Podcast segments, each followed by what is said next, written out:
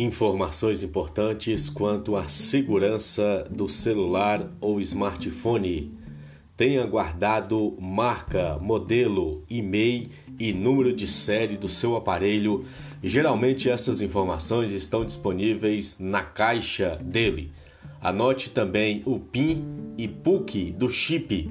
Vem no cartão entregue pela operadora. Utilize um bom código alfanumérico, letras e números. Evite padrões de desenho, screen locks em Android ou códigos numéricos como 1234 000 ou afins.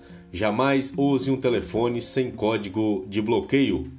Utilize a autenticação de dois fatores em todas as suas contas de redes sociais e serviços de internet, Facebook, Instagram, Twitter, Gmail e outros.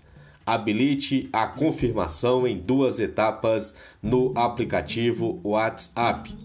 Sempre habilite o Token ID, leitor de impressão digital reconhecimento facial ou senha para todos os aplicativos que você usa. Habilite o PIN, código do chip no iPhone. Essa configuração fica em ajustes celular PIN do SIM.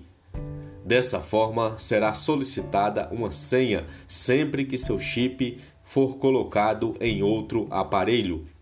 Desabilite a visualização do conteúdo de notificação em geral quando o aparelho estiver bloqueado.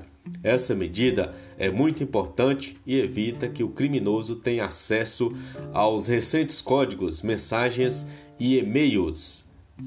Segurança no celular.